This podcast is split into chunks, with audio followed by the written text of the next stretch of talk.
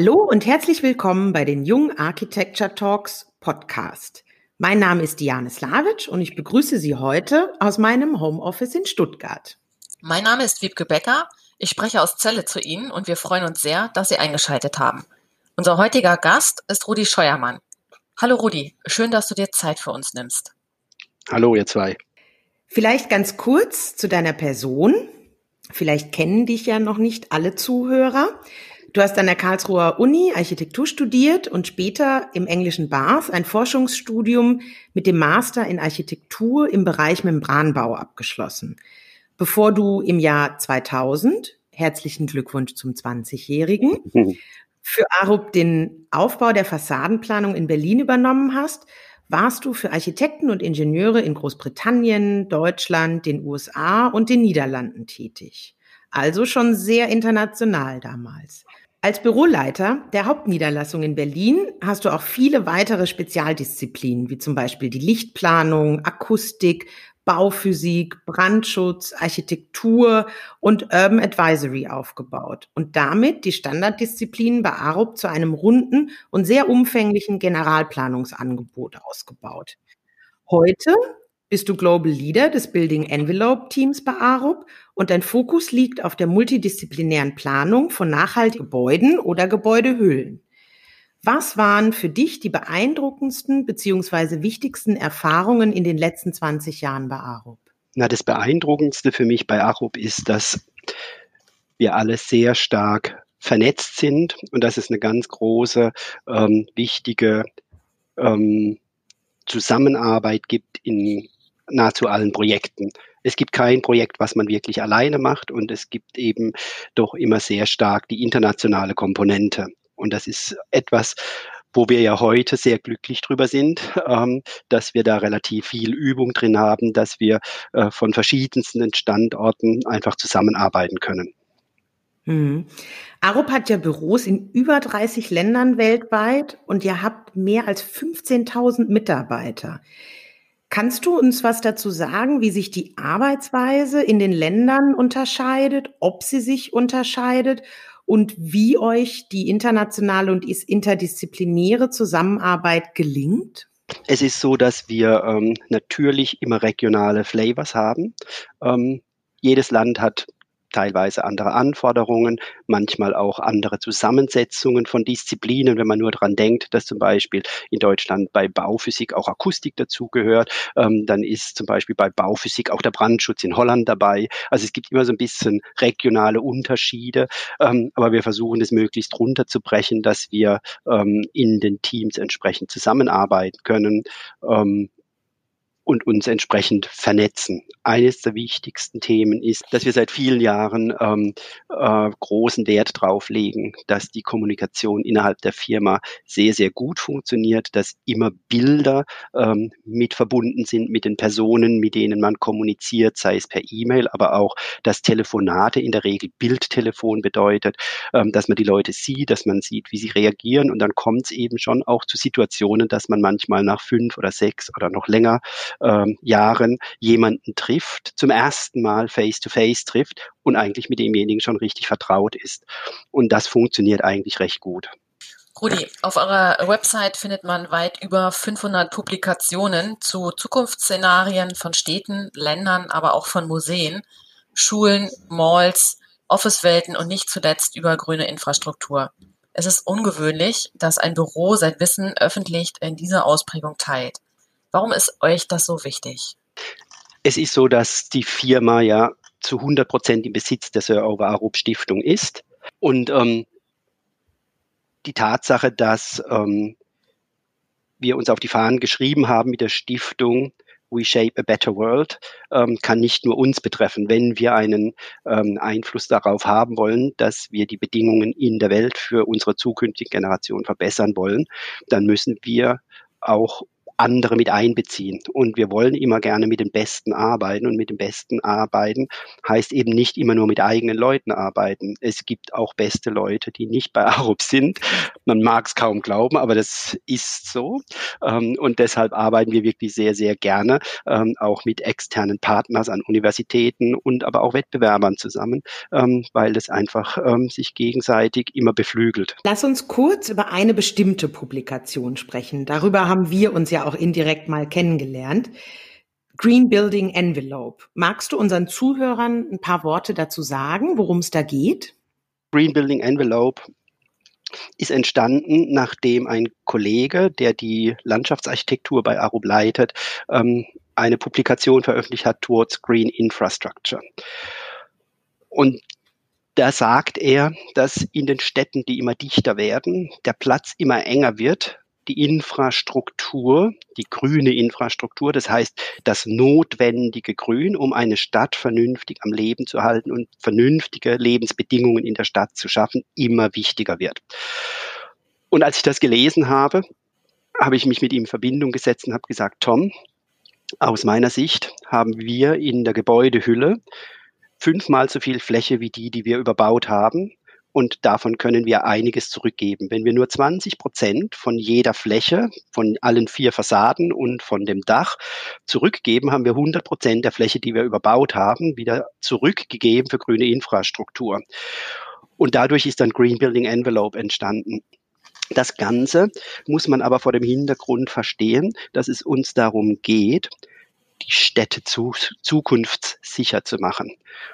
Wir reden ganz oft von City Resilience. Und was heißt das? Das heißt, dass wir immer wieder Krisensituationen in Städten haben, wo die Städte nicht vorbereitet sind auf das, was tatsächlich ähm, in Krisensituationen passiert. Durch Überschwemmung, manchmal durch politische Situationen, wie im Moment bei Covid, ähm, durch ähm, ein Virus, es gibt alle möglichen Situationen, die Städte in Krisen bringen. Nicht zuletzt auch der Klimawandel. Und im Klimawandel ist sehr deutlich geworden, dass die Städte einfach deutlich überhitzen. Wir haben viel zu viel Feinstaub, wir haben zu viel Lärmbelastung in den Städten. Und über grüne Gebäudehüllen können wir einen ganz großen Teil davon abfangen. Je mehr wir in die Städte bringen, desto mehr können wir damit abfangen. Und es gibt einen ganz, ganz einfachen Beweis dafür, wie effektiv das ist, wenn man mit einer ähm, normalen Kamera eine äh, Satellitenaufnahme macht von der Welt, dann sieht man, wo es grün ist. Und wenn man das gleiche Foto mit der Wärmebildkamera macht, sieht man, dass wo immer mehr grün ist, ähm, ist es auf der Welt einfach kühler. Und je kühler es ist, desto besser sind die Bedingungen Jetzt rede ich natürlich nicht von arktischer Kälte, aber ähm, von unseren Innenstädten, die einfach ähm, um 10 bis 12 Grad heißer sind als die umgebenden Temperaturen um die Städte. Und 10 bis 12 Grad Temperaturdifferenz auf kurzen Distanzen von eineinhalb, zwei, drei Kilometer, manchmal auch zehn Kilometer, das ähm, generiert Winde, das generiert Unwetter und das generiert einfach Situationen, die in der, in der Natur so nicht vorkommen. Wenn wir darüber nachdenken, dass wir 10, 12 Grad äh, Temperaturdifferenz haben in der Natur, dann sind wir fast 1000 Kilometer weiter weg. Und das eben auf einer ganz kurzen äh, Distanz von Stadtmitte bis zum Stadtrand. Das schafft einfach in der Wetterlage sehr, sehr große Unruhen und führt eben auch zu Extremwettersituationen. Also können wir unseren Zuhörern empfehlen, sich einmal das PDF runterzuladen und darin zu schmökern. Sehr gerne. Inwiefern hat sich denn die Arbeitsweise bei euch in den Büros eben jetzt in Zeiten von Corona verändert? Gibt es neue Hürden für euch oder arbeitet ihr weiter wie bisher? Natürlich gibt es neue Hürden. Für alle gibt es neue Hürden in einer solchen Situation. Trotzdem muss man sagen, wir haben innerhalb von einer Woche in Deutschland, aber innerhalb von wenigen Wochen quasi global umgestellt, was nicht ganz stimmt. Hongkong und China waren schon früher im Homeoffice, ähm, aber kurz danach ist ähm, der Rest der Welt quasi dazugekommen, erst Europa, ähm, unmittelbar drauf Australien und dann Amerika, sodass wir ähm, wirklich innerhalb kürzester Zeit alle ins Homeoffice gegangen sind. Und wir waren auch tatsächlich ähm, etwas nervös, ob das System das alles bewältigen kann. Wir waren dann aber doch sehr beeindruckt, dass mit wenigen Störungen ähm, das Ganze äh, doch dazu geführt hat, dass wir fast nahtlos weiterarbeiten konnten. Es hat einen Wechsel gegeben äh, von Software, ähm, ein paar robustere äh, Programme, die ähm, relativ schnell implementiert wurden. Ähm, es gibt Zeichenprogramme, wo dann alle gleichzeitig, die in einem Meeting sind, äh, miteinander skizzieren können. Es können Zeichnungen hinterlegt werden, alle darüber skizzieren. Ähm, man kann die Zwischenstände speichern, sodass multidisziplinäre Planung tatsächlich auch über die Distanz denkbar geworden ist und zwar schneller, als wir uns das alle gedacht hätten. Also meine Schätzung ist, dass wir drei bis fünf Jahre in diesen wenigen Wochen ähm, als Fortschritt generiert haben und ich weiß auch gar nicht, wie weit sich das tatsächlich nach der Krise wieder zurückdrehen lässt, wenn man es überhaupt zurückdrehen will. Jetzt bist du ja vor Corona-Zeiten unglaublich viel gereist. Zum einen wäre die Frage, wie gestaltet sich dein Alltag heute? Und glaubst du, dass das Einfluss nehmen wird auf deine zukünftige Reisetätigkeit? Ja, ich bin sehr viel gereist und das macht aber auch einen Unterschied, finde ich, wenn man Menschen face-to-face -face trifft. In der jetzigen Situation kann man nicht reisen, also muss man das Beste aus der Situation machen.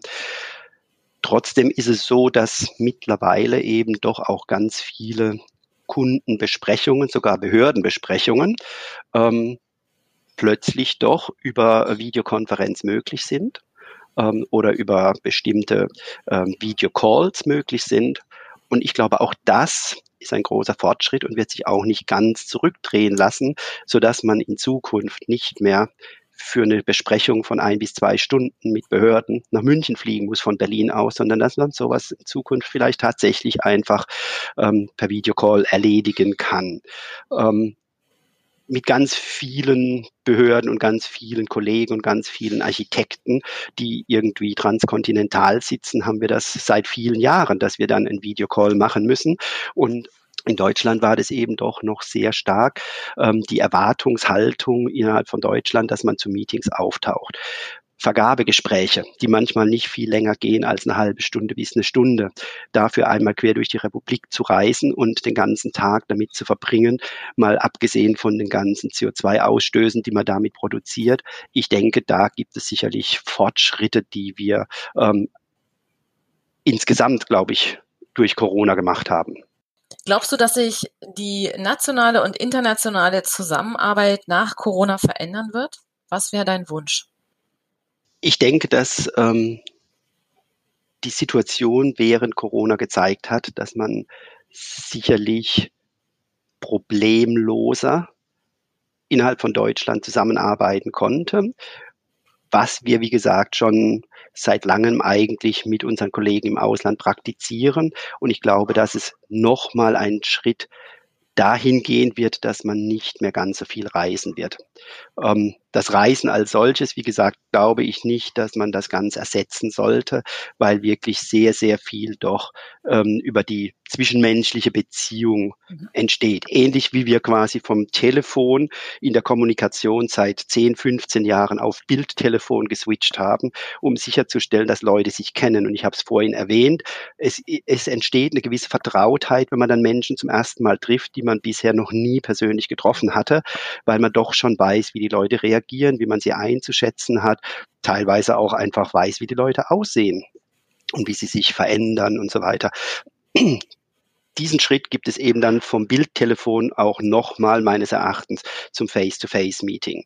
Da entsteht nochmal ein bisschen mehr Kommunikation als nur die visuelle. Und ähm, ich halte es für sinnvoll, dass man das auch in Zukunft ähm, stattfinden lässt, aber man muss es vielleicht nicht mehr so häufig stattfinden lassen, wie wir das in der Vergangenheit zelebriert haben. Was steht denn bei euch als nächstes an? Also wie geht's denn jetzt bei euch weiter?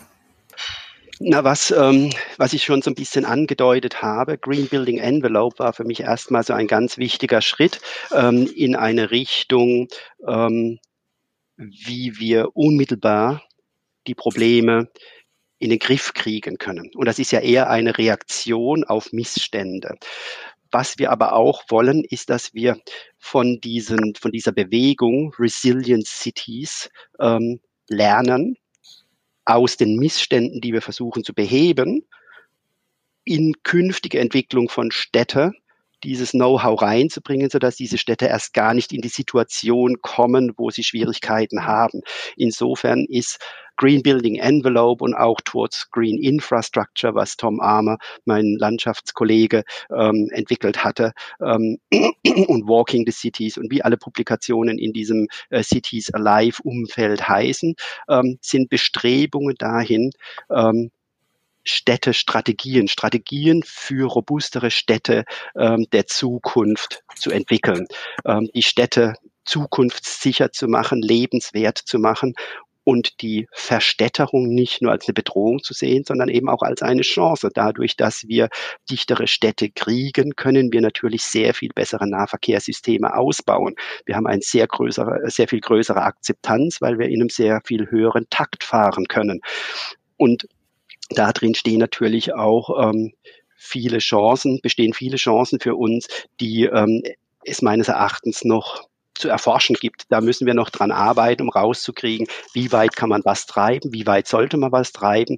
Man sieht natürlich auch, dass in so ganz dichten Städten natürlich sowas wie Corona ähm, andere Auswirkungen hat als in weniger dichten Städten. Und ich glaube, in dieser Situation müssen wir einfach ähm, die Städtestrategien lernen, richtig zu entwickeln, zukunftssicher zu entwickeln und nicht immer nur auf finanzielle Optimierung zu gehen. Hast du zum Abschluss noch einen Rat für unsere Zuhörer? Mein Rat wäre einfach, immer zu versuchen, die richtigen Sachen zu machen und nicht immer nur ähm, auf die wirtschaftliche Optimierung zu gucken. Wirtschaftliche Optimierung ist ein Teil des Ganzen, aber wir müssen natürlich gucken, dass insgesamt ähm, das Bild rund wird und es muss für Menschen lebenswert bleiben, weil im Endeffekt, glaube ich, arbeiten wir alle für bessere Lebensbedingungen. Und die Lebensbedingungen, die müssen im Vordergrund stehen. Und gerade jetzt bei Corona kann man eben auch sehen, wo das ähm, passiert ist im Vorfeld, ähm, sind die Bedingungen auch tatsächlich ein bisschen besser, ein bisschen einfacher. Wo das nicht passiert ist, haben wir heute erheblichere Probleme als in anderen Ländern. Lieber Rudi, vielen Dank, dass du dir die Zeit genommen hast für uns. Wir freuen uns drauf, wenn wir uns das nächste Mal wieder in Person sehen können. Ich kann mich dem nur anschließen, Diane, was du gerade gesagt hast. Ich freue mich natürlich auch sehr, wenn wir dann hoffentlich ganz bald die Situation wieder haben, dass wir uns auch eben persönlich sehen können. Und ich freue mich, wenn wir uns bei den nächsten ähm, Architekturgesprächen live treffen, die wie immer sehr spannend sind. Vielen Dank. Vielen Dank auch an dich. Und äh, liebe Zuhörer, Sie dürfen sich auf die nächste Folge freuen. Lassen Sie sich überraschen, wer uns dieses Mal begleiten wird.